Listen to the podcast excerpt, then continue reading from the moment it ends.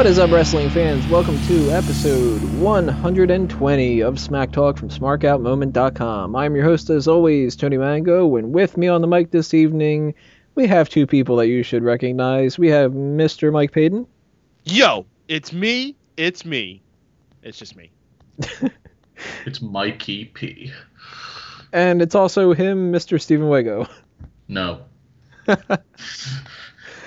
Tonight on the show, our main event's going to be a full review of the 2014 Elimination Chamber pay-per-view coming up after the rest hold. But before we get into that, there's two other things we do first each and every week.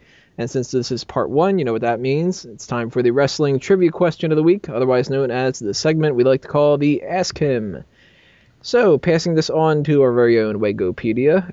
What was last week's question and who got it right?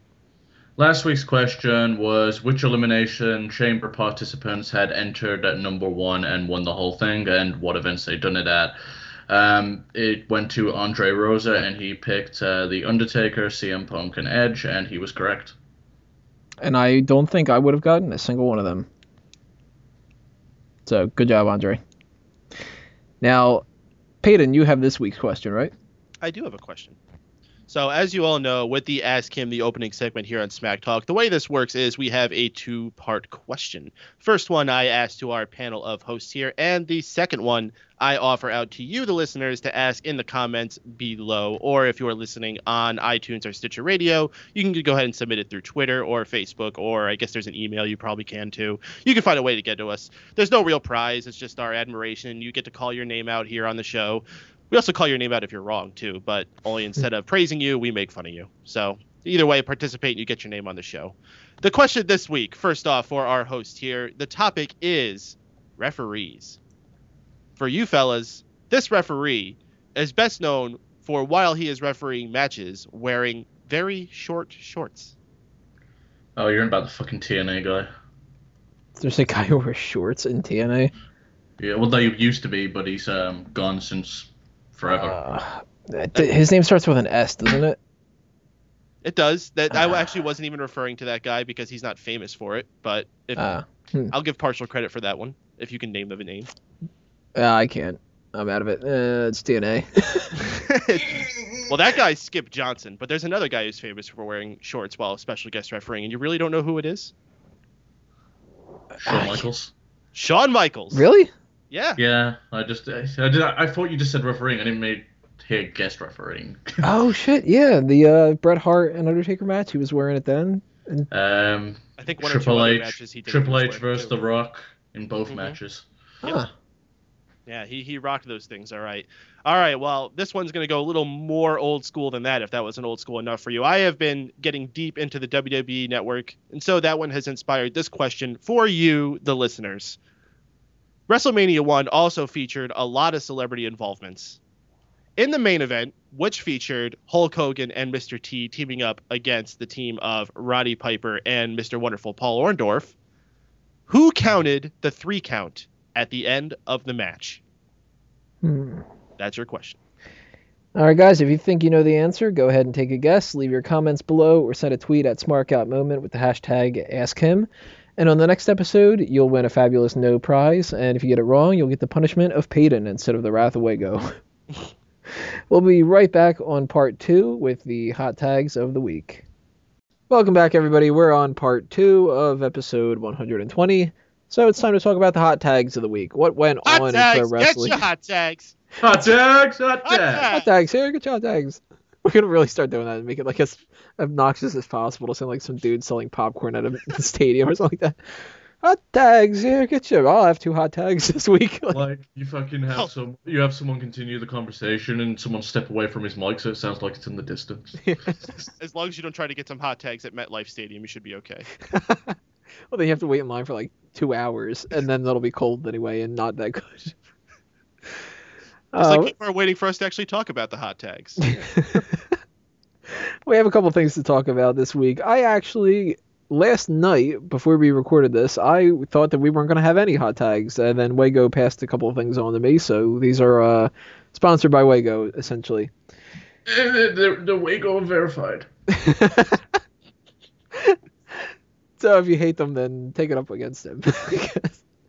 No, we have some couple uh, funny things, a couple of interesting things to talk about like that. Uh, one of them, Sin Cara appeared for a AAA ad or commercial as a silhouette because they are still aren't sure if he can be Sin Cara or not. Which I don't know how this works necessarily because I know copyright stuff is really confusing and there's issues with like you can trademark something but somebody else can trademark it for the exact same thing at the same time and WWE might have uh, trademarked Sin Cara but only for places other than Mexico and it, it's all fucking insanity.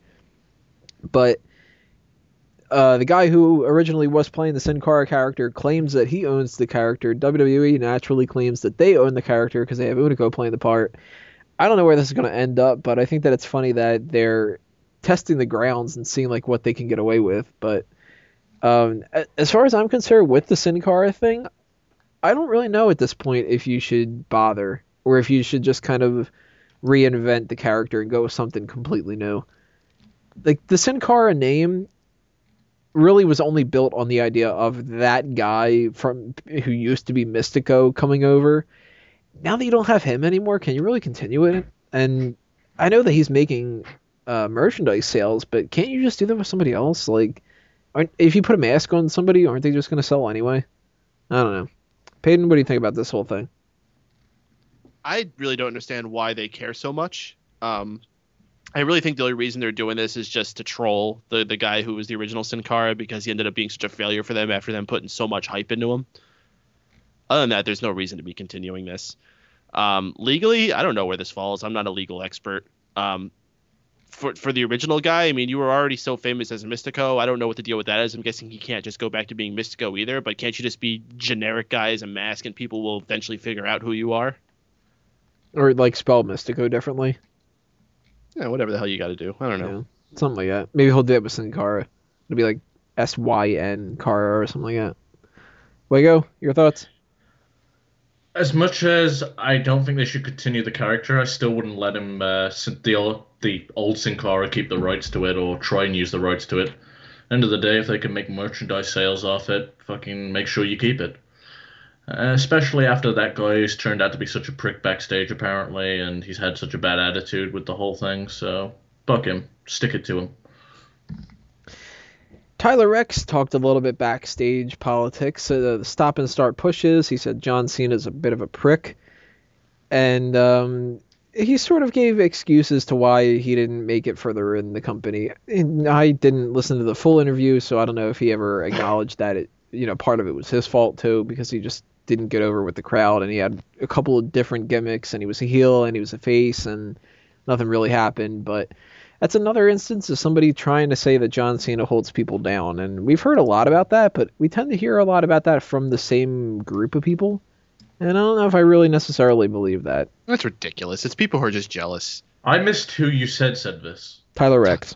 Tyler Reks? It's and it's not even that John. Cena, he also said John Cena was a prick. You know, I'm sure John Cena can be a very cold guy sometimes. He has a tough fucking life. Mm-hmm. Yeah, that guy has got to go every fucking day, pretty much. He never. He has this beautiful, beautiful house.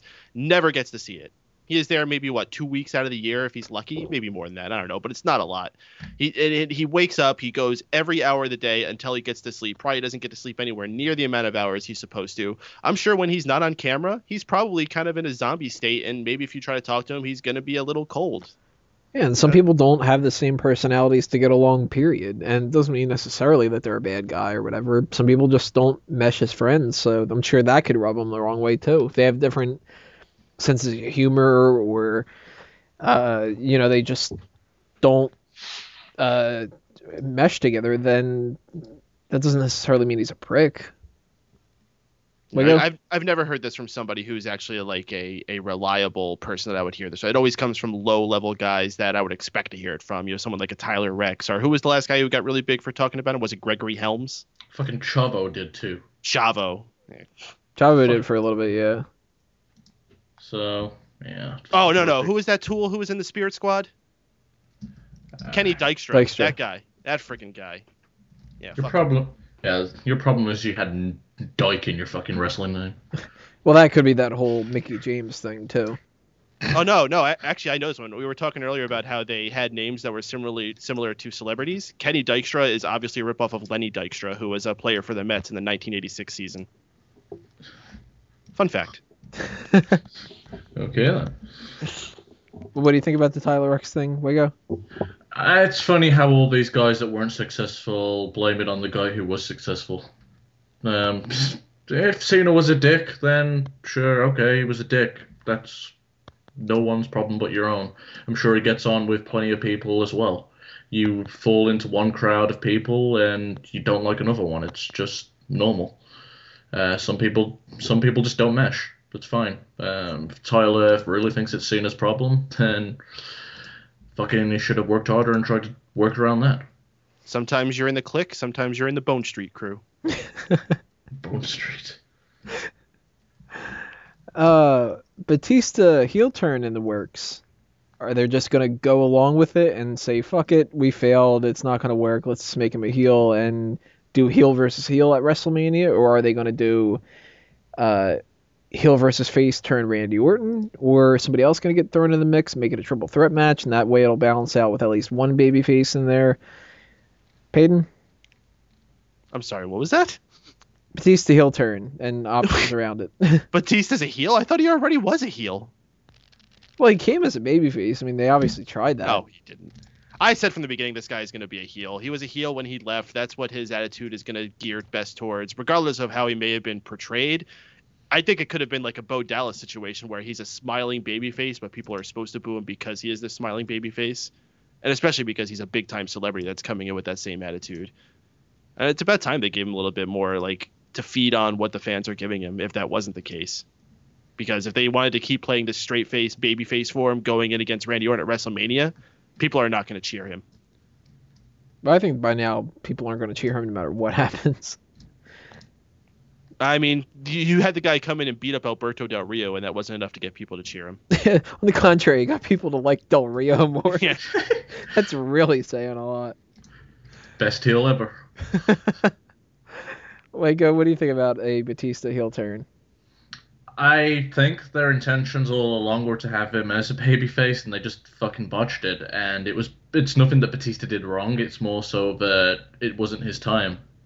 It was Daniel Bryan's time to get that main event push. It was Daniel Bryan's time to have the spotlight on him, and Batista just waltzed in and they put it on him, and the fans backlashed like they should. And now Batista's not going to get away from that response. So the best thing is to acknowledge that the fans are being dicks to him and that he should turn heel. Uh, I think that'll definitely be a triple threat match at Mania because I don't think you can turn Randy Orton face at this point.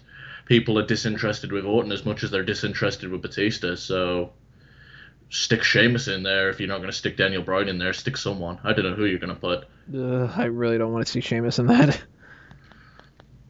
Uh, people aren't booing him right now. I mean, they might if he goes in the main event of Mania. I don't know who you can put in there other than Daniel Bryan and not get some type of backlash.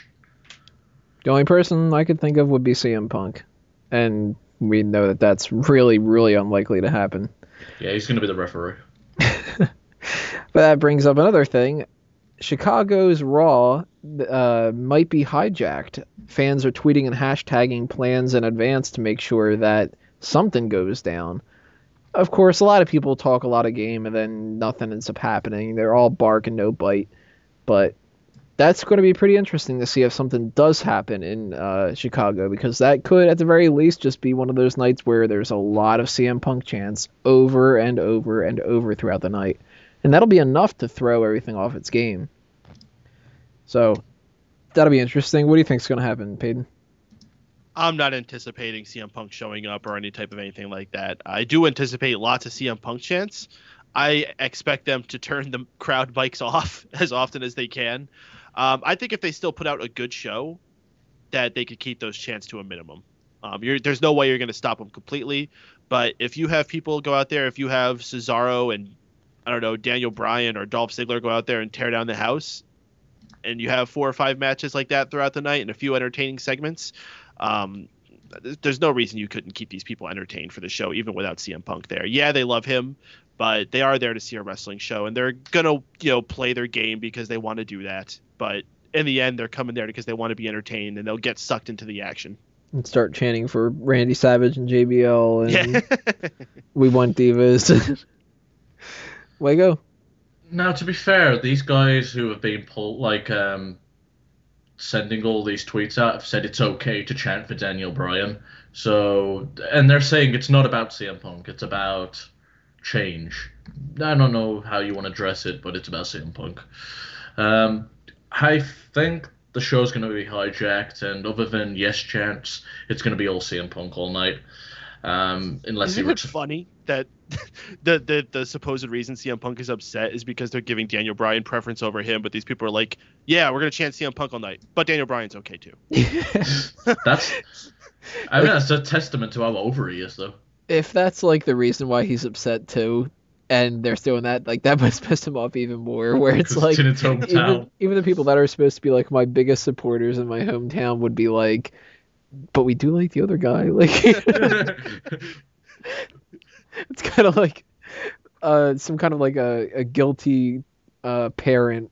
Yeah, I can't pick a favorite, but hey, I'm gonna give you a, the bigger Sunday, like that kind of a thing. No, no, Punk, we really like you. You know, you're you're the best, man. You're you know best in the world. Hey, there's Daniel Bryan match going on. Uh, hold on a second, Punk.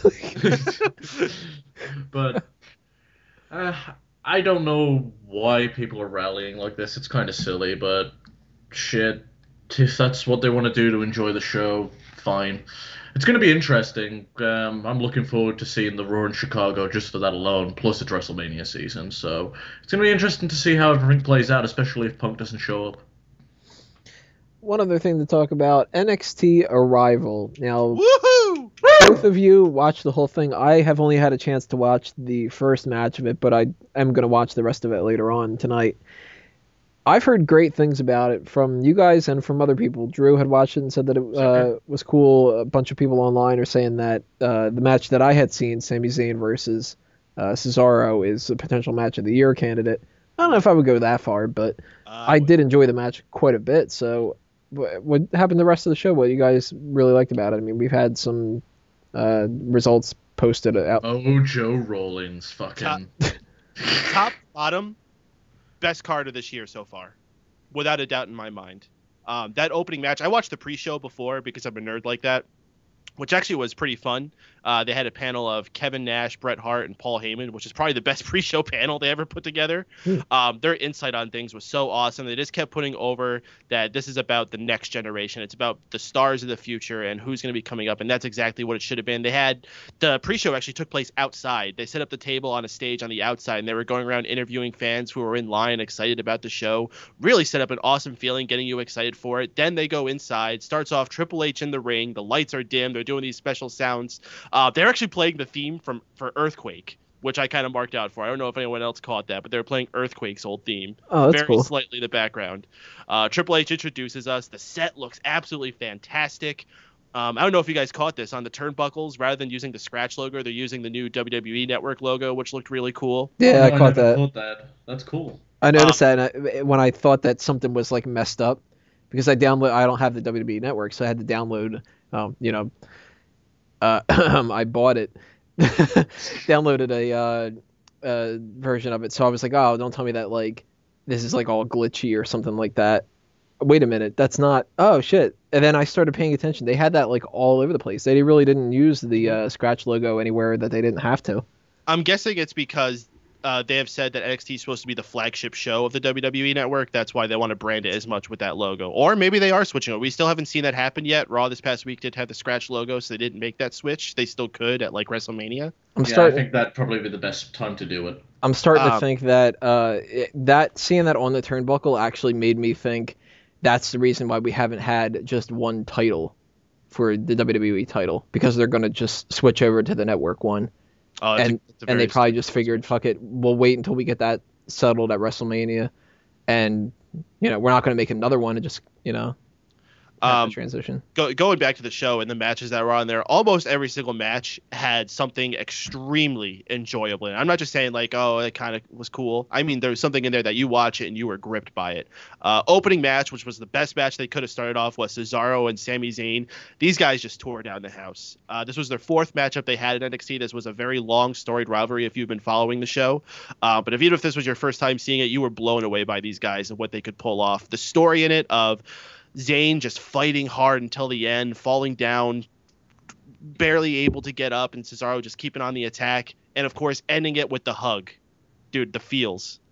the feels at the end of the match. My goodness. Uh, Mojo Rawley, CJ Parker, the, the, they're both okay guys, I guess. I'm not really feeling this Mojo Rawley guy, and it seems like one of the guys they're biggest on and they're pushing the most. Um, I, I, don't think he's going to last very long. His whole gimmick is just that he has a lot of energy and he's just running around jumping in the air, whatever. Divas title match. Holy shit. These girls, Emma and Paige, freaking awesome. Once again, two people that tore down the house. I'm still not feeling Emma's character, but man, she can go in the ring. Uh, Paige's finishing move that she did, that that submission finisher, I've never seen her do that before. It was kind of like almost looked like she was going for a sharpshooter, but in the end, she put in some kind of like arm lock too and picked her up, so she was floating in the air. That was awesome. I can't wait to see that applied more often on people. And bringing submission back into the Divas division, which we thought we were going to see that with Natalya, not so much. Uh, but both these girls, and there's a lot of other great girls in there as well. Bayley, um, Summer Rae still is considered an NXT diva because she doesn't really wrestle much on the main program. Um, and of course, the main event. Uh, oh, and someone else we got to see before I get to that, we got to see Too Cool on the program. Too Cool made a return, so it was almost a big nostalgic return to the likes of uh, New Age Outlaws, getting to see them come out, even though Scotty Too Hottie was bald. Baldy Too Hottie. But hey, it was fun seeing a worm. Um, they actually lost their match. So, you know, not like they had to come back and show themselves on top. They actually came in and put over the tag team champions, the Ascension, who also are awesome. And I can't wait to see them come up to the main roster. And then there was the main event. And I, I, I feel like I've been talking for a long time, guys, here. Sorry, but I really, really enjoyed this show. Uh, Adrian Neville and Bo Dallas, these guys showed why they're the guys who are meant to be the guys on top of this program, be the faces there. Even though I would argue right now Cesaro is pretty much based as the face of NXT, these guys showed tremendous potential for what they're going to be able to bring when they come to the main roster someday. Adrian Neville, they call him the man who gravity forgot, and for damn good reason. They they were playing this short little video before the match of him doing his finishing move, the red arrow, which is this. It, it almost reminds me of that Starship Pain move that John Morrison used to do, only he's actually doing it from standing on the rope, and it looks like he's adding an extra corkscrew spin. Hmm. It's a it's a sight to see. It's and it cool. looks a lot more impactful. I always thought John Morrison's move like didn't have any oomph to it. No, and it's because he was doing that springboard rather than going from the top. This this looks awesome. Um, he did it onto Bo Dallas at the end while he was laying on a ladder, which he landed more on his legs, so I think that might have hurt both guys a lot. Match continued though; these guys showed a lot of t- tenacity, a lot of toughness. In the end, Adrian Neville took that title from Bo Dallas, who's had it for over 200 days, which is a very significant reign. I believe that was the longest of any NXT champion. Uh, great way to end the show, cementing a new face, starting a new era for that company, and a new era for WWE. I would say. Um, I want to credit Solid Monster to this. I was listening to his show, and he talked about how in 1992 WWE launched the new generation I think now in 2013, WWE has just launched the next generation, hmm. and that's what we could look forward to. And if you if you didn't catch this one, and if you haven't been tuning into NXT yet, do it now. It's it's no excuse not to see it, and it's a fantastic show every week. Not always as fantastic as this. And this was their super card. You shouldn't expect all that you saw on this every week, but I guarantee it's a short show. It's one hour and it's going to be live now, which is going to change a lot to it. But I guarantee you're going to see some of the best wrestling you see every week on that show. Fuck TNA. It's the Thursday Night Wars. WWE is going to win with their freaking farm league. That's sad. They're like, we have Kurt Angle, and we're like, we have uh, Dante Dash, and people are like, I'm going to watch Dante Dash. like, what did you think about it? Um, man, it was just an awesome card. This is my introduction to NXT. I'd watched uh, Sami Zayn and Antonio Cesaro's matches prior, but this is the first whole show that I've watched, and it was a great introduction. As Peyton said, if you're going to start watching NXT, now's the time to do it.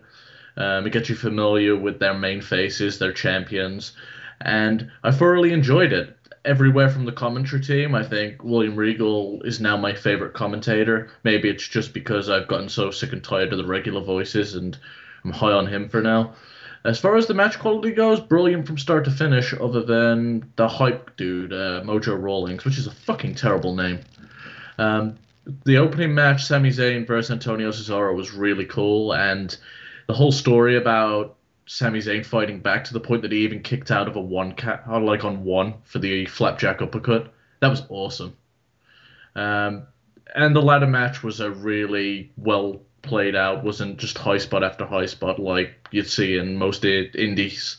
Um, WWE is just doing a real good job at shaping this generation of wrestlers, and I'm looking forward to seeing what they're going to do next. Well, I'm excited to check that out. Uh, that's going to do us in for the hot tags. We're going to take a little bit of a break here before we start getting into all the other stuff that we have for this episode, which is basically going to be the pay per view review, and then we're going to round everything out with some fantasy league talk. Before we get into the main event of the evening, we need to catch our breath, so that means it's time for the rest hold part of the program. In this part, we take care of some promotional material going on for Smark Out Moment and affiliated A Mango Tree projects, but we also knock out some of the quicker segments that we've scrambled together. The first thing to take care of is the Bleacher Report card. If you want to know what articles I've written this week for that website, I wrote two of them right after the Elimination Chamber pay per view. One of them reviews the biggest stars of the night, and the other one breaks down the results in a biggest highlights and low points recap. You can find links to those on the homepage of smarkoutmoment.com underneath the Little Bleacher Report subcategory, as well as on the Facebook and Twitter accounts, in the YouTube description below if you're watching this on YouTube, or naturally just on Bleacher Report itself. Next up is Smark My Words. This is where I take one of the comments that you guys have left over the past week and showcase it because it was funny or it was insightful or anything else for that matter. The YouTube comment for this week goes to June Ryder. Great episode. My wish is to one day join you guys on the show. Well, June, you're in luck. If you're unaware, every Monday night we do a live post show immediately following Monday Night Raw. And coming up, we're also going to have a special live edition of Smack Talk. This one is going to be dubbed the Road Trip to WrestleMania, and it's going to be 10 p.m. Eastern Time on Friday, March 21st at megapowersradio.com, same place as the Raw Post Show. And just the same as the Raw Post Show, during this episode, we're going to be taking your calls on the air. So if you got something that you want to say, you want to join in on the fun, those are two opportunities to look out for. Go ahead, give us a call. Also, keep in mind that during that special 123rd episode of Smack Talk that's going to be live, we're going to be answering your mailbag questions that you've sent in for this month. So if you have any questions you'd like to submit to us to get to know us better, and you don't think that you'll be able to call into the show live, just go ahead, send us an email using the contact form on the website, and we'll take everything that you guys have sent into our inbox and enter it on the air. If you'd like to show your support for the website and Smack Talk, keep in mind about the Sign Me Up initiative. Just bring a sign that says smarkoutmoment.com to any kind of a wrestling event, doesn't matter what the company is or what the show is, and if you send a picture or a video of it to me, I'll feature it on the next episode of Smack Talk, as well as on the website. Now, if you're a fan of geeky things like movies and comic books and video games and everything else like that, you should check out my other website, fanboysanonymous.com. Most of the people that are on the Smark Out Moment team also contribute to Fanboys Anonymous, so if you want to know what we think about those nerdy topics instead of just the wrestling stuff, be sure that you subscribe to the YouTube channel, youtube.com slash fanboysanon. Follow the Fanboys Facebook and Twitter accounts. We're also on iTunes and Stitcher, so on and so forth. One last bit of business to take care of. If you want to join the Smark Out Moment team in some fashion, go ahead and send me an email. I'm looking for more writers. I'm also looking for people that can handle editing, social media, graphic designers, audio technicians, musicians, and video editors, and a whole bunch of other kind of stuff. Mostly writers, though, for covering things like breaking news reports, opinion columns, themed segments, live TV show coverage, just a whole lot of different stuff to pick from. So if you're interested, go ahead and send in your applications using the same contact form as the mailbag questions, and I'll get back to you as soon as I can. Break time is over with. Let's get back to work in part 4 and start breaking down Elimination Chamber. Let's start talking about all the Elimination Chamber stuff, and why not start off with the kickoff match? Cody Rhodes and Goldust against Ryback and Curtis Axel. What turned out to be kind of pointless. Nothing happened in this. No split between Cody Rhodes and Goldust. No purpose to it whatsoever. Larry the Axe Hennig came out, so that was kind of cool, but most people were like, "Who the hell's this guy?" So that didn't even play much of a factor into it.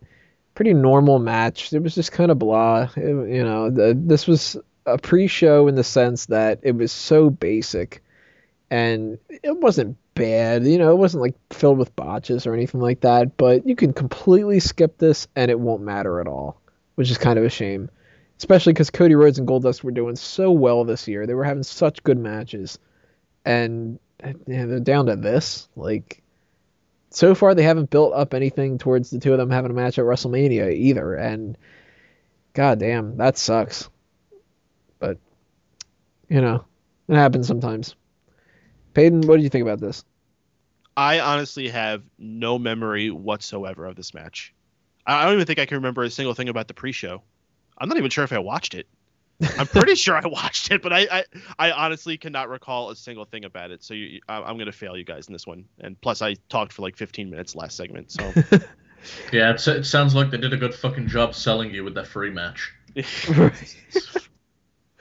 I don't think anybody would have watched that match and been like, "Oh man, I gotta watch the rest of this pay per view. I gotta buy it. Here's here's my 50 bucks." Yeah, they're gonna be looking at yeah on Smark Out Moment at the fucking matches and they're gonna be like, "This happened." you know what's funny though? That's so weird that you guys had like, or like I don't even remember this and all that other kind of stuff. When I was making the uh, graphics for tonight, obviously I'm not doing the image captions anymore because I just don't have the time to do it anymore. And I'll be trying to figure out a way to incorporate that later on into something else, maybe Facebook or something. But I still needed to put something for this section instead of just having a black screen for this part. And I made up every single one of them except for this one. I completely forgot about it until about I don't know, maybe 20 minutes before we started, and I had to go back onto uh, my templates and stuff, and I was just like, oh damn it, I completely forgot about the pre-show. So that I completely forgot about that as well. That's how awesome this match was that it was completely forgettable. Who was on the panel? I think the Miz was on the panel. It hey, was, finally uh, got on TV. Miz and Rey Mysterio and oh my goodness, uh, who's the other one? Mark Henry. Mm. And um, Mark Henry was like totally off his game. Yeah, he was. That yeah, that's right. I remember that now. He was stumbling constantly. Yeah, and it was like they would ask him like, "Oh, who do you think's going to win with um, the Shield match?" And he was just kind of like, "Uh, good guys there." Like he he didn't seem like he really knew what was going on and stuff. Which Mark Henry's usually like one of my favorite guys to sit there and just listen to talk. He's that's not you know The Rock or anything like that, but he's he's cool on the mic. That's such an easy answer. Well, I just got beat by two of them, so a personal experience, I'm going with the Shield. It's not yeah, fucking Oh, hey, let's talk about a pre-show that was awesome. You know who was doing uh, mic interviews for NXT's pre-show? Wasn't Sweet it um, Jason Alberts? No, it was Sweet T. Sweet T was walking around interviewing people with a mic. Well, that's apparently what his name's going to be now. Oh, really? Jason Alberts. Really? Is that yeah. his real name? No, his real name is Matt Bloom. Huh. But they're going with Jason Alberts. I don't know why not Matt Alberts or Albert Bloom or something like that, but now it's going to be awkward. It's like Sweet T, otherwise known as Tensai, otherwise known as Jason. otherwise known as Brent, Prince Albert and A Train. I mean, fuck me. I might, I might as well just call him Dylan. One name. Uh, that's pretty bad when we have to just bring up the other NXT stuff and everything. Yeah, we're, we're talking about Tensai. that was more exciting than this. We're talking about A Train. it's not even like Tensai anymore. We're talking about A Train. Have a 20 minute discussion about his back hair. uh, I should label this as like A Train back hair. I'll probably get more hits. a, a, picture of just the back hair as the, the thumbnail. I think he's the only wrestler to have a shave your back chant. Uh, so that shows how much we care about this match. Now, Wago, you didn't get a chance to see this at all, right? Oh, I really wish I got had now. We're really selling it as something that you missed. yeah. all right, we're gonna move into the next one: Intercontinental Championship, Biggie Langston versus Jack Swagger. Jack Swagger gets a shot at the Intercontinental Championship, and Big E Langston, I don't care. I'm still going to call him Langston because it's so weird when they just call him Big E. And now it's even weirder that they said what the E stands for, and they had that whole discussion on Raw where. Wait, they did? Yeah, yeah I missed that. You oh you both missed that? Oh man, yeah. this was so funny. Uh, JBL said, "What does the E stand for?" And Cole like waited a couple seconds. You could tell that he was kind of like he had to look it up real fast and stuff. And then he was like, Ettore, it's Ettore. Ettore? Yeah. What Or the know hell what, is this that? might this might have been on um the card actually. It might not have been on Raw. It might have been on the pay per view. And um because his name is Ettore Ewen, is his real name, Big E's real name, and JBL just kept going on about like Ettore. What, what is that like the guy from Winnie the Pooh? And like that's a stupid name. I fucking love JBL. You, you you were saying uh, William Regal was your favorite one? No, JBL's the best. He just kept repeating throughout the whole rest of the time that Big E was out there that Ettore was a stupid name. Big Ettore. So now it's like he's Big E Langston, which is not a bad name considering that they've had some worse names out there in the past. It, it could have been a little bit better, but So Vince Uh, wanted to shorten names to make them sound tougher. Fucking Ettore's tough. right. Big Ettore. Like it sounds like something like um it should be like some brooding caveman type of dimwit. Like a collie type of character. Big So- Ettore just comes out and he's like, I am Ettore. Like I am Groot from the Guardians of the Galaxy movie coming out. It sounds like what the Eliminator would say, like if he fucking botched his line. Ettore! Uh, so, uh, Swagger actually kind of dominated this match. Hmm. And I thought that that was a little odd, but they followed it up the next night with Cesaro dominating his match against Big E Tour. And, uh, I don't know, maybe Big E's not really, um, in the best spot right now, and they're kind of just using him up, and he's going to drop the Intercontinental title soon or something. I wouldn't be too surprised. They really stopped using him around the Royal Rumble time. And then at the Royal Rumble itself, he could have had a good spot, and they gave him what was like the number 28 spot or something like that, and he barely lasted at all. Like, I wouldn't say he's in the doghouse or anything like that, but you're pushing him to a side a little bit. That kind of sucks.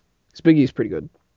Um, nothing really stood out in this match as far as like quality goes. Um, I was a little bit disappointed. I expected it to be a little bit better than what it was, but it wasn't too bad. It was a decent opener. Peyton?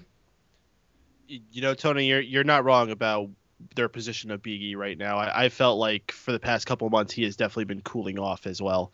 Um, that sucks because I just drafted him onto my team, but you know what can you do? Um, it also just could be the fact that they always seem to lose focus with the Intercontinental title around WrestleMania season.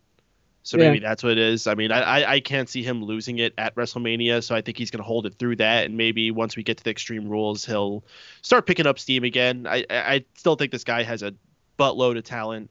Um, still, you know, a little rough. He's a little stiff. That they need to work on that and get him to be a little safer with some guys. I mean, I think it was either on this show or on the Raw Post show we were talking about how in the last four or five matches it seems like he's gotten every single person he's faced to show some blood, Yeah, which I you know he's not something you crip- want to have. I think he's crippled each member of the Shield. Hmm But uh, I, I still like him a lot. I still think his character is cool. I, I agree with you that they should not have taken that part out of his name, and perhaps maybe that was just the kiss of death for him. Maybe they did that on purpose to kill his character a little bit more and bring him down. I don't know. But as far as this match, eh, I, I once as once again as I did with the pre-show match, I don't have any distinctive memories about this match. Um, did Cesaro get involved? No, that was the following night in Raw where Swagger got involved in Cesaro's match. The only thing that I had written down that was interesting during the match, other than um, there was a botch with um, Swagger trying to kick Big E in the gut, and they were supposed to like do one of the knockdown things. You could tell that it was, you know, they just mixed up like, what's the next move that we're gonna do? Uh, I'll just kick you, like that kind of a thing. Was um, when Big E did uh, it wasn't like um a suicide dive or something like that, but he like speared Jack Swagger through the ropes or something like that Hmm. which was kind of cool. It got a holy shit chant, but I didn't Th- think it there was that great. something that Big E did. I remember, like he picked Swagger up from the ground and put him into a tilt a whirl backbreaker or something like that. I think that happened at some point in the match. That was kind of neat. But no, other isn't than that, no, didn't Cesaro do that to him the following night on Raw and botched it? Oh. maybe everything I, everything about this match just makes me want to think about the better match that happened the next night. That even happened when you were talking about the botch. I was like, eh, Cesaro's botch was better.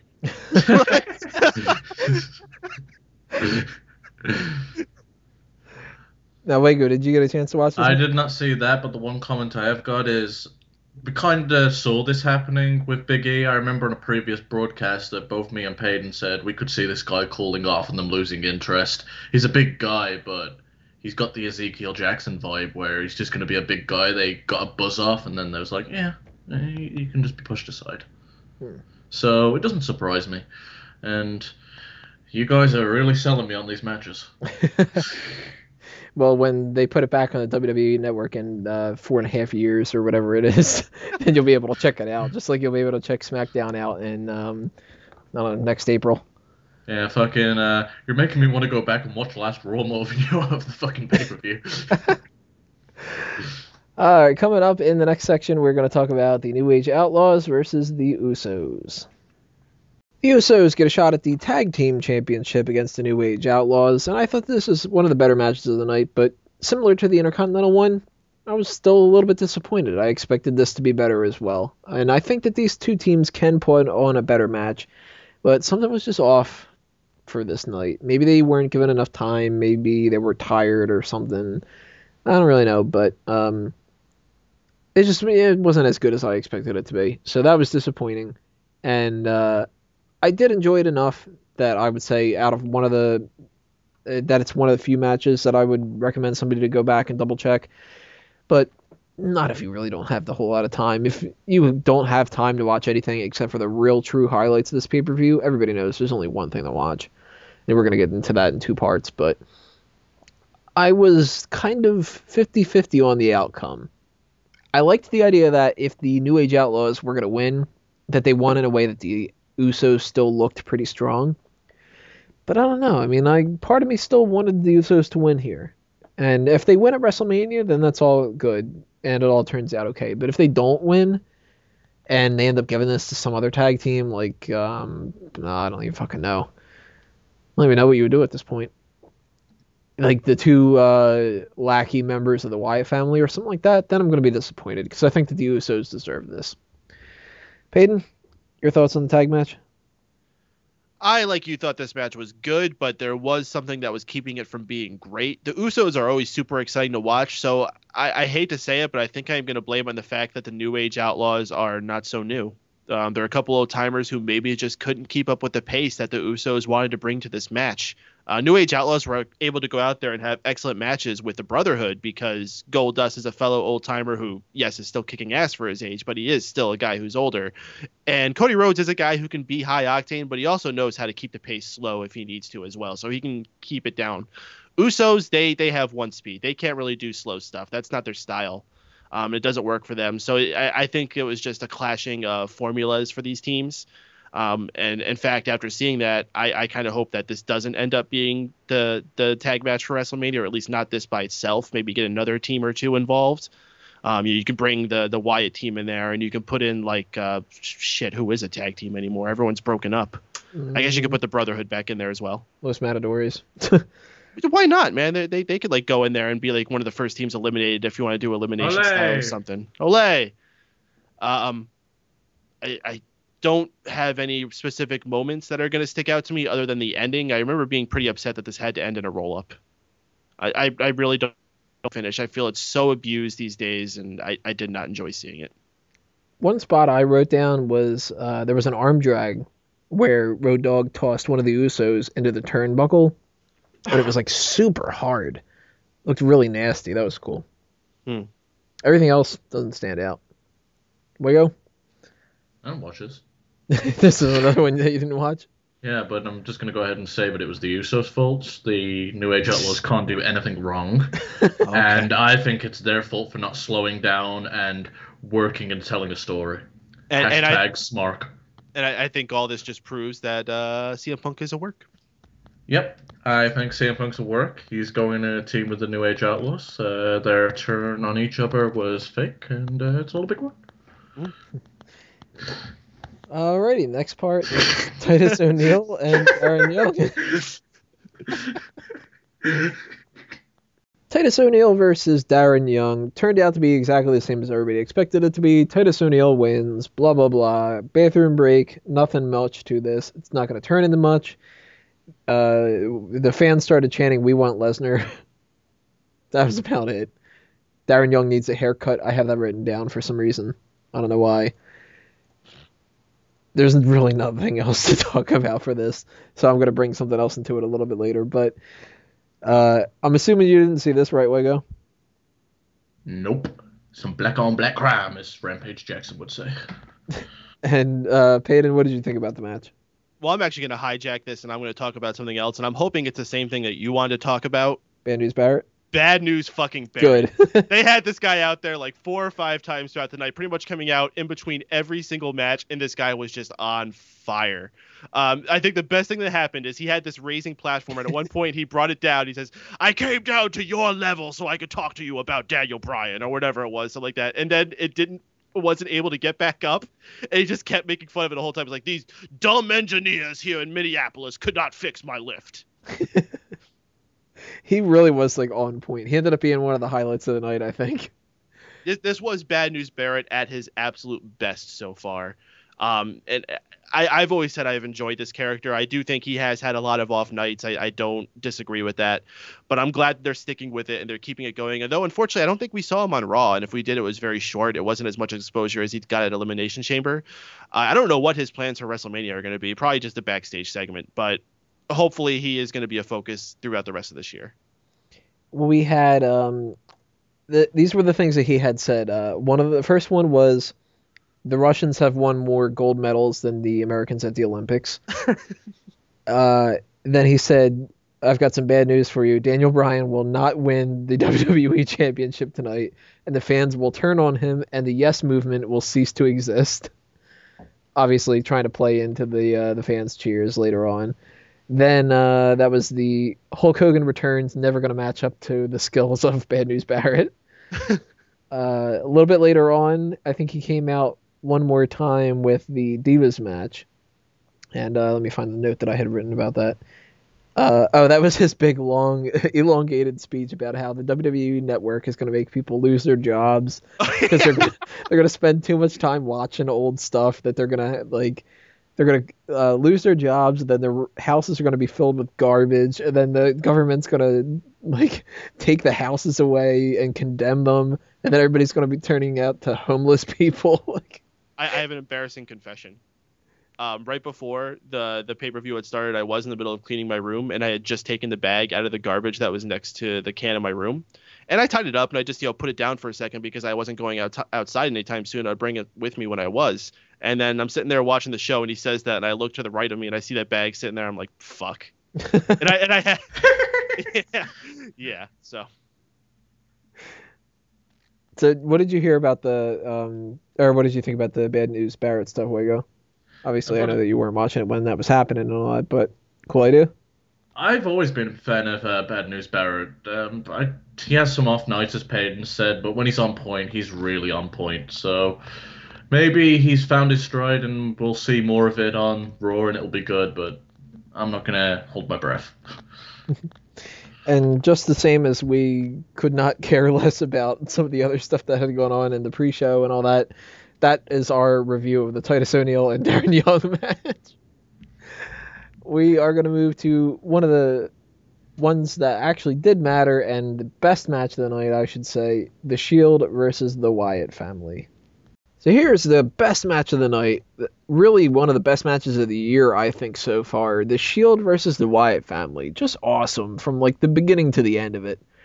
And uh, I don't know what else really to say about that. That kind of sucks to not like go on and on and on about specific things or something like that. But it was intense. These guys really wanted to go out there and prove that they uh, could have the best match of the night. And they pulled it off. I mean, everybody shined in this match fucking Harper especially really took it to the next level. Rollins did a tope.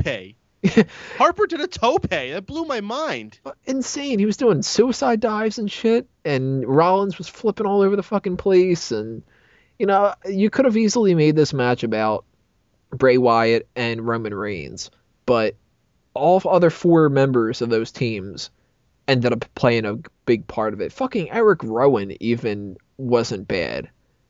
And he's usually the weakest person out of all these people and he was able to handle his uh, sections of the match.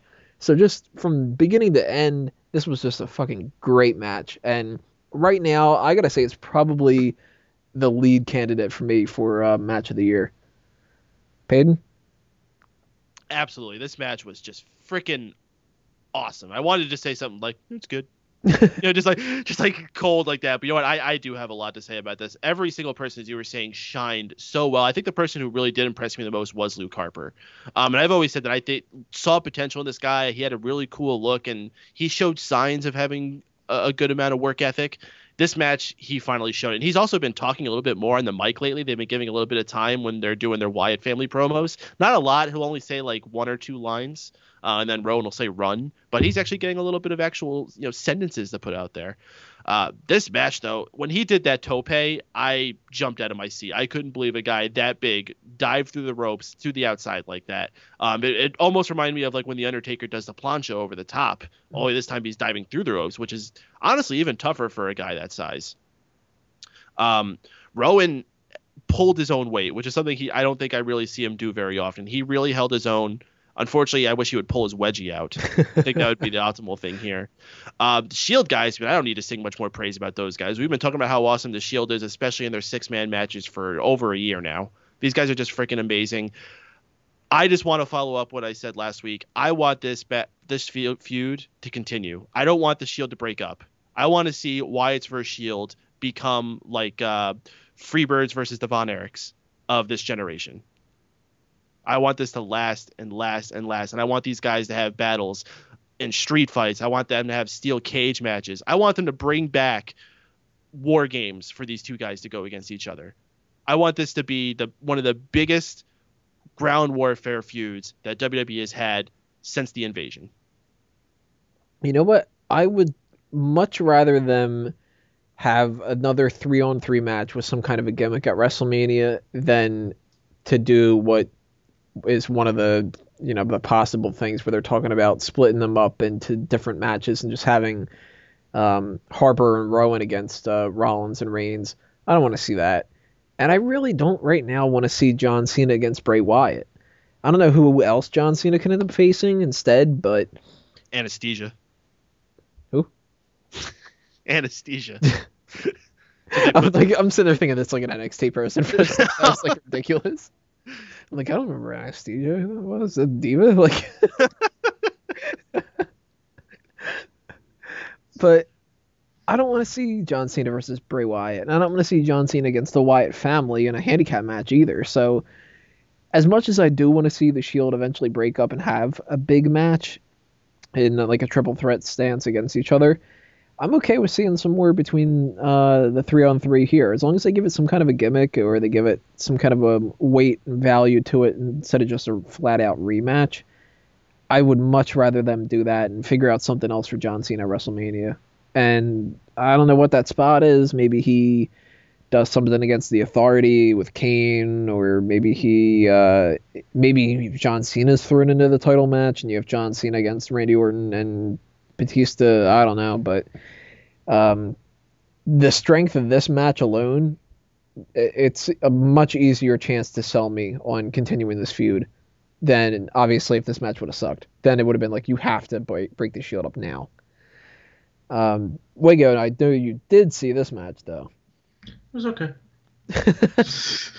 um, yeah, this match was awesome and I actually watched it after watching the uh, Sami Zayn versus Cesaro match. So I've just had like a couple of days of awesome matches.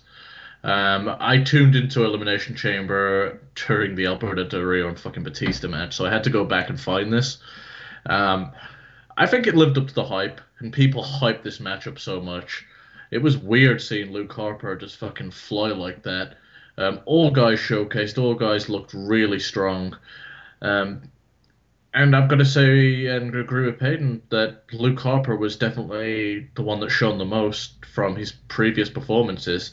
I was the guy here that said that I didn't think this match was going to deliver. I couldn't have been more than fucking. I couldn't be more wrong if I tried. Um, they proved me wrong, and now I want to see more of it. But unfortunately, with the way Mania's looking, I don't think we're going to get it. You know what else was cool that happened during this match that um, I know when I was watching it with you know Dace and my normal crew of people, uh, some people didn't notice it, and I had to point it out to them. I don't know if you guys had noticed it, but uh, when they were brawling on the outside and they were setting up for somebody to go through the announcers table, uh, Ricardo Rodriguez kept pointing and telling them to do it on the other announcers table and not the, not the Spanish announcers. awesome. And then when uh, Seth Rollins got chokeslammed through it, later on they showed, uh, you know, the Spanish announcer sitting there, and fucking Ricardo takes his um, uh, his uh, set of notes and he like picks it up and then he throws it down and gives this look of like, so look, I don't have a fucking table. Like, I did see that second part. I didn't see hear them at the first time though. That's hilarious. That's a, that's a good little touch. or he's just kind of like, no, no, use that one. That one's that's that's the table you're supposed to. Speaking Like, of oh, quirky fuck. moments, the, the the one thing that did kind of seem to set people off, it didn't bother me as much, but I have noticed a lot of people making jokes about it, was just the, the random disappearance of Dean Ambrose at the end. They, they really didn't fully explain that. They should have shown like Bray doing his sister Abigail on the concrete in the crowd or something to explain why he was just disappeared for all that time. Right, because Rollins got chokeslammed through the table, Mm-hmm. so that made sense for him not to be able to come out and do a save. But Ambrose just sort of disappeared, and they kind of tried to build onto that the uh, the next night on Raw, where they were like, "Where did you go last night?" And he was like, "I already explained it," which is like kind of just telling the fans, "Uh, just forget about that." Um, but just to touch on something Steven had also said there, between this and all the matches we got on NXT, I'm not used to getting this much fantastic wrestling in one week. It really just kind of caught me by surprise, especially like with how down morale has been going into the rest this WrestleMania season to have something like this and all featuring guys of the future. Majority of which of these guys weren't either around at WrestleMania last year or certainly weren't going to be a part of any major anything major on the card. So I think that speaks volumes that we're seeing it from guys like Roman Reigns, Luke Harper, uh, Sami Zayn, and Cesaro. These these are the guys who, as I was saying before, are going to be the next generation that's going to lead us into the the bright days that I hope could hopefully be another high point for wrestling. Can't disagree. So we have a downer to go with next, which is going to be like the lowest point of the whole night. The Divas Championship between AJ Lee and Cameron. Oh. Awful match we're going to talk about now. Oh, I, Cameron thought, versus. I, I thought you were just going to end the segment after that. just that should have been it. Just awful. All right, next part, Batista. One of these days, I am going to do that. There's going to be a five second thing, and that'll be it. Um, but AJ Lee versus Cameron. This was their stall because Naomi's too injured to be able to have that match. I don't know if I trust the dirt sheet stuff that says Naomi was supposed to beat AJ Lee at WrestleMania and win the title. I don't know if that's necessarily the case. I can't imagine them doing that. But Cameron gets a title shot, and they even introduced this awkwardly. They had AJ come out and basically say like, "Well, Naomi's fucking injured, so I got to do something, right?" And then Cameron came out and danced by herself, which just looked awkward because we're so used to her dancing with Naomi, or at least having like. Who's Naomi? I only know Naoma. Damn. uh, this was just, uh, like I said, this was awful. I don't know if there's anything else you can uh, use for an adjective for this. This- This was terrible, just awful, and the um the interference with Tamina at the end. And the kind of tease that maybe they'll go with Tamina against AJ Lee at WrestleMania. Nobody cared nobody thought Cameron was going to win this, and just oh man, uh, Peyton. Uh, the only part that I really liked about this match is when AJ Lee went to the outside and grabbed the pom poms and oh. showed her fucking awesome ass. That was pretty cool. Uh, other than that, this was a total waste, as as Divas matches tend to be, except for when they're on NXT. I'm just gonna keep saying that NXT was awesome. now, did you see that highlight, Wago, of the uh, the pom pom thing? So I saw this really good match on NXT. Fuck me. Ah, I hate like. It's amazing how those two girls in NXT can be so good, and this match was so fucking abysmal. Ugh. It really was though. Like this is as much as I said the last part that the Shield and Wyatt family is right now my top candidate for match. This right now is my top candidate for worst match of the year. And it's like one after another. If it ends up being that at the end, that's going to be really surprising because it'll be like we went from literally the top of the year to the bottom of the year in a 10 minute span. And I mean, there's so many good Divas matches like Melina Fox and Ali- uh, Melina and Alicia Fox. That I just wish it could compete with that, but no. I'm sure she was watching that tape over and over before this match too, so I don't know. I don't know where it went wrong.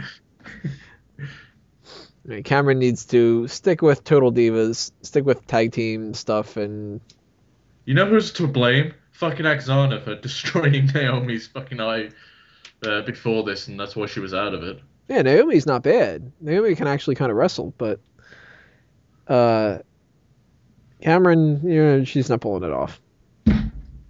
Hopefully, this is the last that we see between these two, and I'm hoping right now we don't even see a Divas match at WrestleMania. I don't want to see Tamina versus AJ, and I don't want to see Naomi versus AJ after WrestleMania, the night after WrestleMania, even perfectly fine. But I- it's going to eat up time. What about just- AJ versus that ESPN bitch? Yeah, I'd be okay with that. That might be okay. I think I suggested that a while ago, but shit, maybe they can put him backstage and just like have her insult CM Punk again and watch him brawl. Maybe they'll bring her on to insult CM Punk now that he's left. I wouldn't put it past them. They've done shit like that before. I'd love for fucking like Vince or someone to come out after the Divas match and be like, "Okay, our bad." What if what what if they rush Emma there though? Uh, I hope that they don't. Emma's like it's the first time I've seen her wrestle a real match though, and she's really good. I wouldn't mind it. Yeah, but I am not liking where they're taking her character on Raw right now. Maybe they'll change it after NXT. Maybe she beats up Santino. If that's where this is going, then awesome. Maybe she like does that fucking dance and blinds him with her fingernails or some shit. pokes her, pokes him in the eye or some shit. She's gonna use that stupid hand movement, and it's gonna be like knife edge chops, uh, knife edge chops, and they're gonna like really, really hurt whoever she's going up against to the point where they're gonna just like push her into the title picture because like that's the the finishing move that nobody can get past anymore. Okay, we're never allowed to book fucking anything. We're talking about what stupid crap they might think of. I, you know, I think as much as people have beaten this down, and I obviously I have not watched, you know, every episode of NXT and all that. I'm not as familiar with Paige as everybody else is, it seems. But an idea that I've heard from other people that I thought might be kind of cool would be just showcase the NXT Divas title and this Divas title on the normal roster and just fucking go for it. Just have AJ Lee versus Paige. Why not?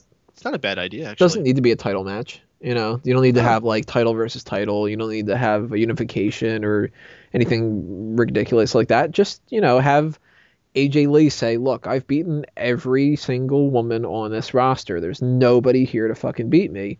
And then Paige can be like, "Hey, I'm in NXT. I'm the fucking champion there. I'll beat your ass." And then there you go. You got your match. yeah, they the could- problem is we're more likely to get something that's going to be revolving around Total Divas. Probably. We'll probably get fucking uh, what's her name? Uh, the The redhead. redhead, redhead, yeah. Eva Marie, like Eva Marie against AJ Lee or something like that. Yeah, none of us know our name. We're just all thinking like, yeah, that fucking redhead talentless bitch. Either that or we're gonna get some kind of like a tag match or whatever. Which, if they can't think of a singles Divas title match that's good enough for it, I think that they should just either abandon it completely or they should have some kind of like a mixed tag match. You know, They it's would a have been shame. fine last year when they had the pre-show idea of doing the Bella Twins and um, what was it, uh, Rhodes and Sandow against Funkadactyls and tons of funk. Yeah, that would have been fine. Of course, that would have been fine if they would have had Pyro, but yeah, America the Beautiful. Uh, Yeah. There's lots of things we said they should have had. You know, it, it's almost a shame that Eva Marie cannot work worth the shit. If she could just like moderately work enough to have a passable match for five minutes, I think she would have been excellent to have go into WrestleMania to face AJ Lee. Have AJ Lee become not necessarily a face, but a tweener that people are more going to cheer and capitalize on all that heat that Eva Marie had the last couple months that I, I'm sure is gone by now. But there there was a lot there that could have been taken advantage of, and they didn't. And I'm sure the reason for that was because she was so green. yeah. Well, maybe it'll kick back up when Total Diva starts because that's in like two weeks or so. Mm-hmm. So that's actually going to play a big part in it too. And the only other thing that I could see maybe maybe happening, and this is a real long shot because it's only like a month away, maybe Summer Rae gets a shot because she's the newbie to the whole Total Divas thing. But that's turning her baby face or turning AJ face or you know, there's different things like that. I don't think that they're necessarily going to go that route. I think we're getting Tamina versus AJ Lee at WrestleMania, and that's about it. Summer Rae cannot be a babyface. That's just not in her character. She's she's way too bratty. I haven't seen her try to be a babyface, but she's doing a good job as a heel. So Mm-hmm. why change it? You know what I mean? Just keep Cameron out of here. that's that's the main thing we're coming And, and would that mean you'd have to turn Fandango face too? Maybe, but he could pull off being a face. I think. Oh, I think he could. I'm just saying, would would you have to, or could it be like a situation where she's heel with him, but then when she comes out by herself, she's babyface? Because they've done stuff like that before. Hmm. I I don't know if always they'd be able to pull that off. I can always just give him another fucking dancer. Oh, bring back round face. Round No, no lie. Right. I, I was watching WrestleMania 29 the other day because I was at my friend's house who I went to it with, and we would we just wanted to like watch it on the screen as opposed to how we watched it from our seats. And it got to when Fandango was coming, I was like, oh my god, I miss this girl. She was so much classier looking, and she was a better dancer at the time when Summer Rae first came. Summer Rae was awful, but she's gotten a lot better, so I can't judge her as much on that. But Summer Rae just looks like such a blonde tramp. My my one friend calls her Tinkerbell because she just has that bratty, crossing her arms attitude. Hmm. I, I liked round face. I miss her. I'm okay with Summer Rae. We There you want round face. Anybody have any other thoughts about AJ Lee and Cameron? Oh god, no! I forgot we was talking about that shit. You were talking about Summer Rae and round face. What the crap? One other thing to mention real quick before we go into Batista versus Del Rio, just a stupid little thing to throw out there because why the hell not? They had a stupid backstage thing with uh, Santino and Emma, Kali, and the Los Matadores playing with those stupid little action figures. Why do they do these? Does that really sell? Does that like make a difference? well, I well the thing is we could look at it like that, but I think the kids do see that and do get excited about it. I don't know. See, I when we were watching and like we were kids and everything, You didn't want everything. You didn't want the brawling buddies. You didn't want the No. Jax action figures. You didn't want WWE the music. You didn't want all that crap because I sure did. no, I wanted like You didn't want Crossfire. You didn't want all the other Oh, Crossfire things was commercials for. Like, well, Crossfire is awesome just for the theme Yeah. song, but Peyton actually wants these. That's why he's like jumping to the defense. He's got a whole wall full of them in the background. he Well, I don't- necessarily an order now. the stacker things or whatever they are. like I just say, when I was a kid, all these commercials just looked awesome. when he said he was taking out the trash earlier, he really meant that he was reorganizing his action figure collection. but no, I mean, I used to own, you know, all the fucking action figures that I could, and I had an old ring from, uh, you know, the generation of action figures before the ones that were coming out around my time. But a lot of the other little gimmicky things, that I had no interest in it whatsoever. Like these little things where they're they're flipping around and uh, you know, you press a button and they just like jump up in the air and all that. I always hated that crap. And showing the wrestlers backstage playing with them, that never really made me want them either. It was kind of like I want to play with the action figures because I love action figures and I love wrestling. Like, But did you see what the new ones are? They're like Legos. That's awesome. Legos and wrestlers. I wonder if they actually like will work with your Legos too. Probably not, because I know Legos has that design patented. yeah, they probably are like those. Um, what are they? They're, the- they're like the just too big where they won't stick together. Right. Just to piss off little kids. Like they look like they will if you look at them, but nope. Yeah, so I, I don't know. That was just one of those little things that I kind of expected that we would see something like that at WrestleMania, maybe. But if they can get it out of the way with that one at Elimination Chamber and do something better at WrestleMania, I'm all for it. Throw a bad news Barrett thing out there instead, or do something for the network, or I don't know, anything like that. Uh, next part, Batista versus Alberto Del Rio, and then we've got two other things to talk about the Elimination Chamber match and the Fantasy League. Batista versus Alberto Del Rio, heel versus heel, kind of. Not supposed to be, but that's what it turned into. And uh, eventually, Del Rio almost turned babyface during this match. He started out wearing a neck brace and sporting a pair of crutches, which he tried to say that he couldn't compete. Then he decided to attack Batista instead. And we were really supposed to get behind Batista here, and it just did not happen. Uh, im- immediately when Batista came out, there were boos and Batista chants, and Then people started chanting for Daniel Bryan, of course, but then people started just chanting for Del Rio. And it's pretty bad when Del Rio is obviously not over as babyface, and he's really not that over as a heel when you look at, you know, when he's going up against somebody that the fans actually care about. They're never really booing Alberto Del Rio. They're necessarily just cheering for somebody else that they like better. And in this situation, it's just like, you know what? Fuck Batista. You go with Del Rio, beat his ass. Like, I can't say that I was 100% on that end because of my uh, feelings about Del Rio sucking and being massively overrated. But at the same time, I did think that was kind of funny that Batista wasn't getting any kind of support because Batista is in a position right now where he shouldn't have been. So I'm all for the fans just shitting all over it and telling WWE that they fucked up. Uh, match itself, nothing to be proud of at all, especially not when this is supposed to be one of the big selling points for WrestleMania. Like this is supposed to be a match that we're really excited about because it's going to star the guy who, for all intents and purposes, should have been the last match of the night, the main event. And now they've booked themselves into a corner where they can't do that because nobody cares. So putting him in a match with Del Rio, nobody's going to fucking care. And when you don't have a good enough match to try to convince people that they should care, you're going to get the boring chance. You're going to get people cheering for JBL and whatever ends up happening. So uh, this match, about the same as I expected it to be. Peyton? Yeah, this is what I refer to as the pizza match, which is what you're getting later on through the night and you decide that you're getting hungry again. So I go down to the kitchen to throw in a pizza. Basically, what happens during like all of TNA. Did you cut yourself a slice of cake? No, I had no cake. I had a, I cut myself a slice of pizza.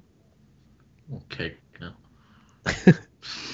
It's sad. It's like, like I really want cake now too. I feel like I, you need cake after having to bring up all those memories of Del Rio and Batista. You need something sweet. Uh, there, there's really nothing to say about this. This match was a total bomb. Um, other than the fact that Del Rio got more cheers than he's probably had in quite a while, which is definitely not the intention. So you can't really like praise it for that. um, I don't know what they're gonna do with Batista going forward. Supposedly he had this groundbreaking speech turning heel tonight. I, I have to go check it out. We'll see, but I I don't have high hopes for him or this main event, and you know Del Rio is not going to help, obviously. so they they better start thinking of something fast. Like there's a fixer upper. What do we do here? I don't know. Del Rio. Yeah, it worked for the world heavyweight title for like three years, didn't it? That's what they'll do at fucking WrestleMania. They'll be like, I know how we fix this. We'll have a four corners match: Batista, Randy Orton, Del Rio, and Sheamus. Del Rio and another guy that's dressed up like Del Rio. Ugh. Did you see this match, Wago, or were you thankful? Unfortunately, uh, I fucking came in right in time to see this cunt. Ugh. Oh Jesus Christ! I hate Del Rio a lot. I miss the days where he was losing to Sin Cara every week, and I'm I'm glad Batista beat him, but at the same time, I don't want Batista to win either. It was like it's one of these matches where you just wanted them to lock up and combust. that would have been fucking great though. Like imagine the surprise on the fans if that would have happened. Like they just get ready, you know, they're just about to lock up. As soon as you do that, it's just like fucking pyro comes off. Did ever did you guys ever watch Celebrity Deathmatch? Yeah. Uh, yeah, fucking imagine if they like exploded and you know how sometimes like they explode and then they just had like the feet left there and the stumps of the bone. That'd be fucking awesome if that's all that was left. Just blame it on Kane. Fuck Kane these people up. That, that's Kane's baby face turn. yeah, he would get cheered at that point. He'd yeah. be like, "Whoa, we don't have to see these two anymore." It's like he killed two men. Yeah, it was Del Rio though. It's like, damn right, Kane killed it at this pay per view. it's technically not even a crime, so. Say it's a work and it's okay. All right, one more match to talk about on this card, the main event of the night, and then we're going to round out the end of the episode with the Fantasy League. WWE World Heavyweight Championship Elimination Chamber match Randy Orton versus Daniel Bryan versus Cesaro versus John Cena versus Christian versus Sheamus. Holy shit, that's a lot of stuff to talk about to introduce this match. But let's go into the match itself. Started off with Sheamus and Cesaro. I was a little bit surprised on that. I actually thought Daniel Bryan would start it off with um, Cesaro, and uh, maybe if he would have, it maybe would have like started off better. The beginning of this with Sheamus and Cesaro really wasn't that entertaining to me. Um, the majority of it that was good was because of Cesaro. Sheamus is one of those guys that I think he can fill a good spot here every once in a while, but I don't think he's anywhere near as good as WWE puts him out there to be. And in this match, uh, I would say Cesaro was one of the main people who kept it from uh, from turning sour. Daniel Bryan, of course, was a big feature. Christian did pretty well. Um, he didn't play as big of a part in it as he probably could have if they would have had maybe I don't know a firmer grasp of whether or not he was a heel or babyface. Because I'm sure he's like going for like this heel kind of thing now, but this was sort of up in the air right then. So, um, predictable outcome at the end with the interference. I don't like when they have to do interference for everything like that. I think that that cheapens everything. I would much would have rather seen Randy Orton just win, and maybe I don't know. Maybe he does like something on his own to cheat, like he low blows Daniel Bryan or something like that. But having multiple people come out interfering on behalf of him and all that, that just seems kind of cheap to me. So it was good, but it wasn't great. And it is what it is. We knew what was going to happen. We knew what we were going to get for WrestleMania. So that is another thing that hurt it. Peyton? Uh, if I had to rate this on a list of all the other Elimination Chamber matches, I would probably say this falls somewhere right in the middle. Um, uh, there was all talented guys in there, so you you weren't gonna have a bomb. Um, but there really wasn't anything particularly special about this one. Uh, we didn't really even see anything particularly exciting except for Christian doing that uh, one body splash off the top of the pod. That was really cool, especially for my friends who I had watching who had not, you know don't watch wrestling very often. They don't get to see stuff like that. Um, that was the first time they saw an elimination chamber match, let alone someone jumping off of a height like that. So that was exciting for them to see. Um, no one else really, I feel like, brought it like that. Everyone else was just kind of there, and they just went through the motions that they had planned out. I I didn't really feel the Wyatt family involvement. I, I don't want this Bray Wyatt versus John Cena match. I, I don't get their purpose of breaking into this match. I don't know what their motivation is none of that made sense to me. So in the end, it, it, was just a MacGuffin to get the title on Randy Orton to get John Cena the match specifically, but to get to the end, which was Randy Orton holding on to that title, which I also think was a mistake. I think you obviously already at this by the time this pay per view was happening knew that the fans did not want Randy Orton versus Batista, and I think they just had to let their pride down and stop saying, "Well, this is the match we got, and they're gonna get it." Damn it! Like listen to what they want and get that title on Daniel Bryan.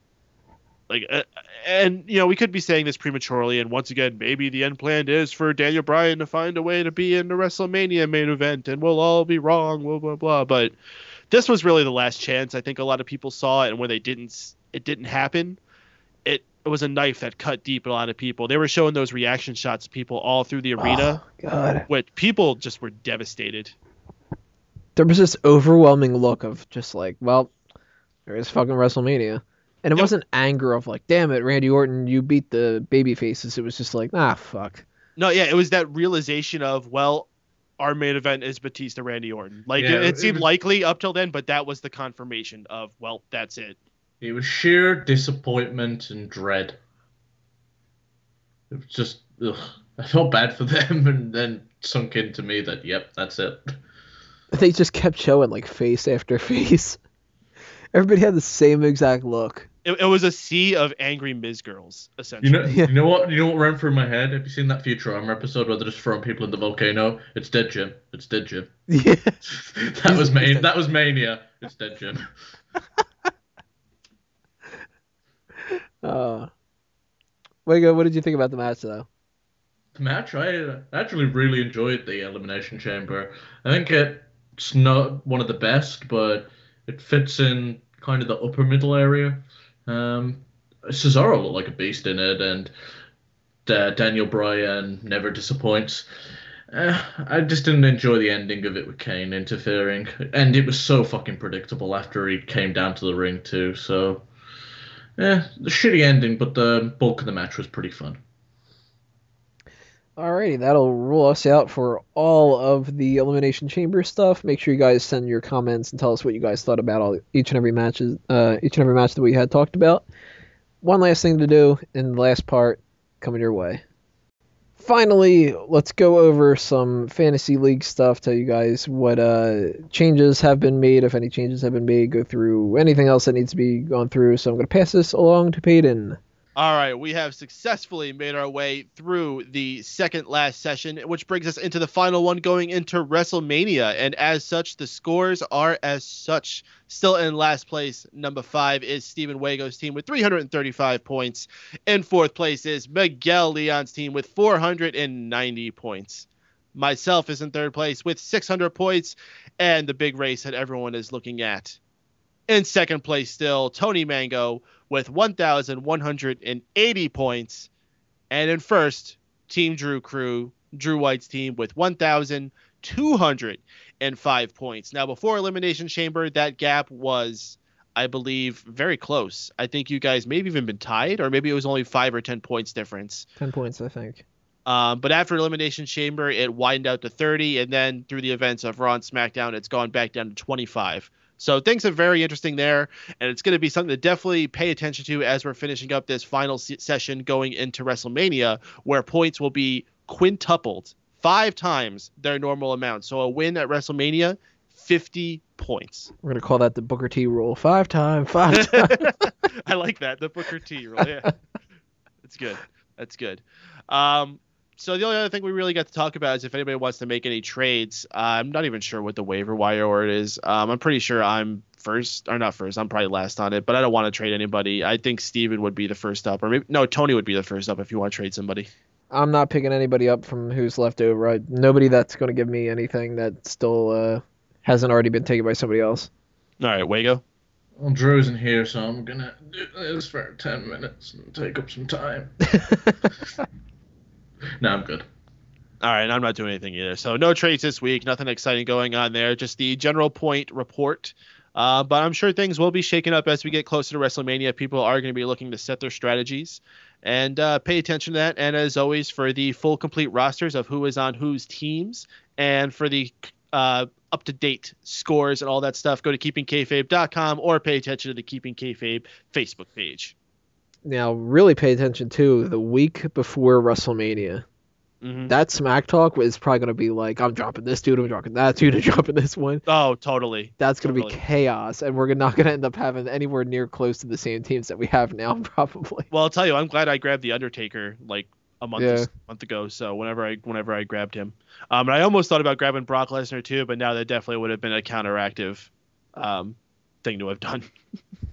um, but yeah, this is going to wrap up our first season. We learned a lot of things through this, and we are going to be looking to change things up as we go to our second season next year. Yes, we will have a return to this. I definitely have a lot of ideas of things I want to change as far as rules and point structures and all that. But hey, if you have any ideas from you yourself, the fans, send it to me, and I'll be happy to include it. I also got some uh, comments of some of you wanting to join it. Unfortunately, we we just don't have the space to to share it out. I mean, this isn't like baseball where you have hundreds of people to choose from to make teams. There's only about 40 people, and even getting it for five of us here was tough. And then when we expanded out to, I think we had six or seven, maybe even eight.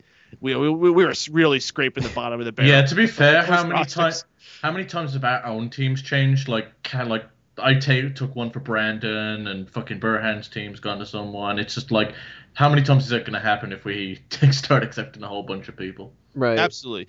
But um, I will be happy to post the rules. And if some of you want to get together to form your own league, you are more than free to do that. I will forward you the spreadsheet I use to keep track of scores and all that. And you can do it yourselves, have some fun with each other. Um, it's certainly been fun for us. And, you know, we could even fight for each other. You know, we can compare scores and see where we're all at.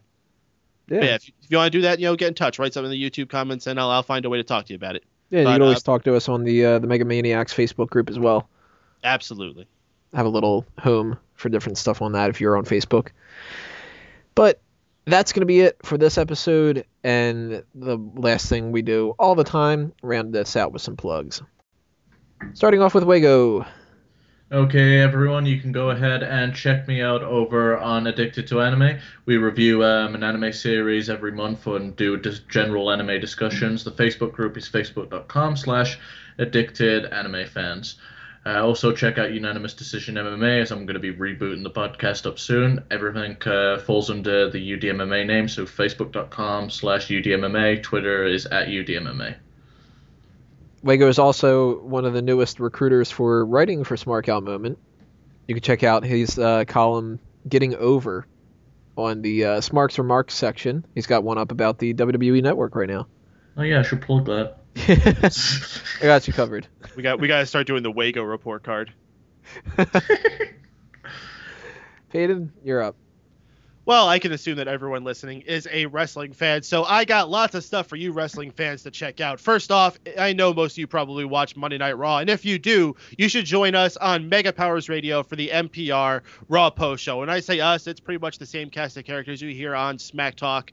We all gather together there, talk about that evening's events that happened on Raw, and most importantly, we invite you, the listeners, to join the conversation. We have a phone line you can call in. We have a chat room that's rolling with lots of cool people talking. It's the most interactive show that you're going to find in this collective. We always invite you guys to get involved, and we love having you on there. So please listen in, join in every Monday night following the conclusion of Raw. www.megapowersradio is the place to go. But listen, if you can't be there live, but you still want to listen to these shows, they're available in archive form on smarkoutmoment.com, the very site where you find this podcast. You can also subscribe to it on iTunes and Stitcher by searching for MPR Raw Post Show very simple to find. Also, folks, if you want to chat with us in between shows, because of course we have it show on Friday where we record, goes up on Saturday, and we have the interactiveness on the Monday night show, but all through the week stuff goes down, or maybe you just want to post something funny to share with other fans.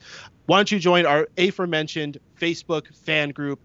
Address for that is www.facebook.com slash the mega maniacs. That's facebook.com slash groups slash the mega maniacs. That's for fans of all the shows that are in this collective. Lots of cool people in there. Lots of conversation going down every single day. Always a good time. I think i had something else. I don't know. I'm just going to cut it there. Have fun everybody. Thanks tony. Next week, we are going to be doing an earlier episode of Smack Talk. We're going to be recording that on Wednesday night instead of Friday night, which we keep going back and forth between that. It all depends on different schedules and all that. And uh, the main event is going to be another finisher versus finisher. This time, we're going to look at who does the power bomb the best and makes that their own. And we're going to do variations of that as well. So we're going to, you know, have the jackknife, the Batista bomb. We're going to group it all together. Next uh, week after that, is going to be fantasy booking WrestleMania 30. I know a lot of people are always looking forward to that one. So if you have something that you want to send in to us, that's going to be up on the website a little bit before it's going to be on Smack Talk, but that's coming up soon. And on episode 123, which will be March 21st at 10 o'clock, Mega Powers Radio, we are going to do the next live edition of Smack Talk, the road trip to WrestleMania, where we're going to answer all of your questions when you call in, as well as all the mailbag questions that you guys send in. Then we're going to finally have another Wrestling with the Past and eventually do our WrestleMania predictions and reviews. So that's what's coming up for over the next couple of weeks for Smack Talk. But for episode 120 and for the panelists and for myself, obviously, that'll be it for this evening. This has been another Smark Out moment, and we're being counted out.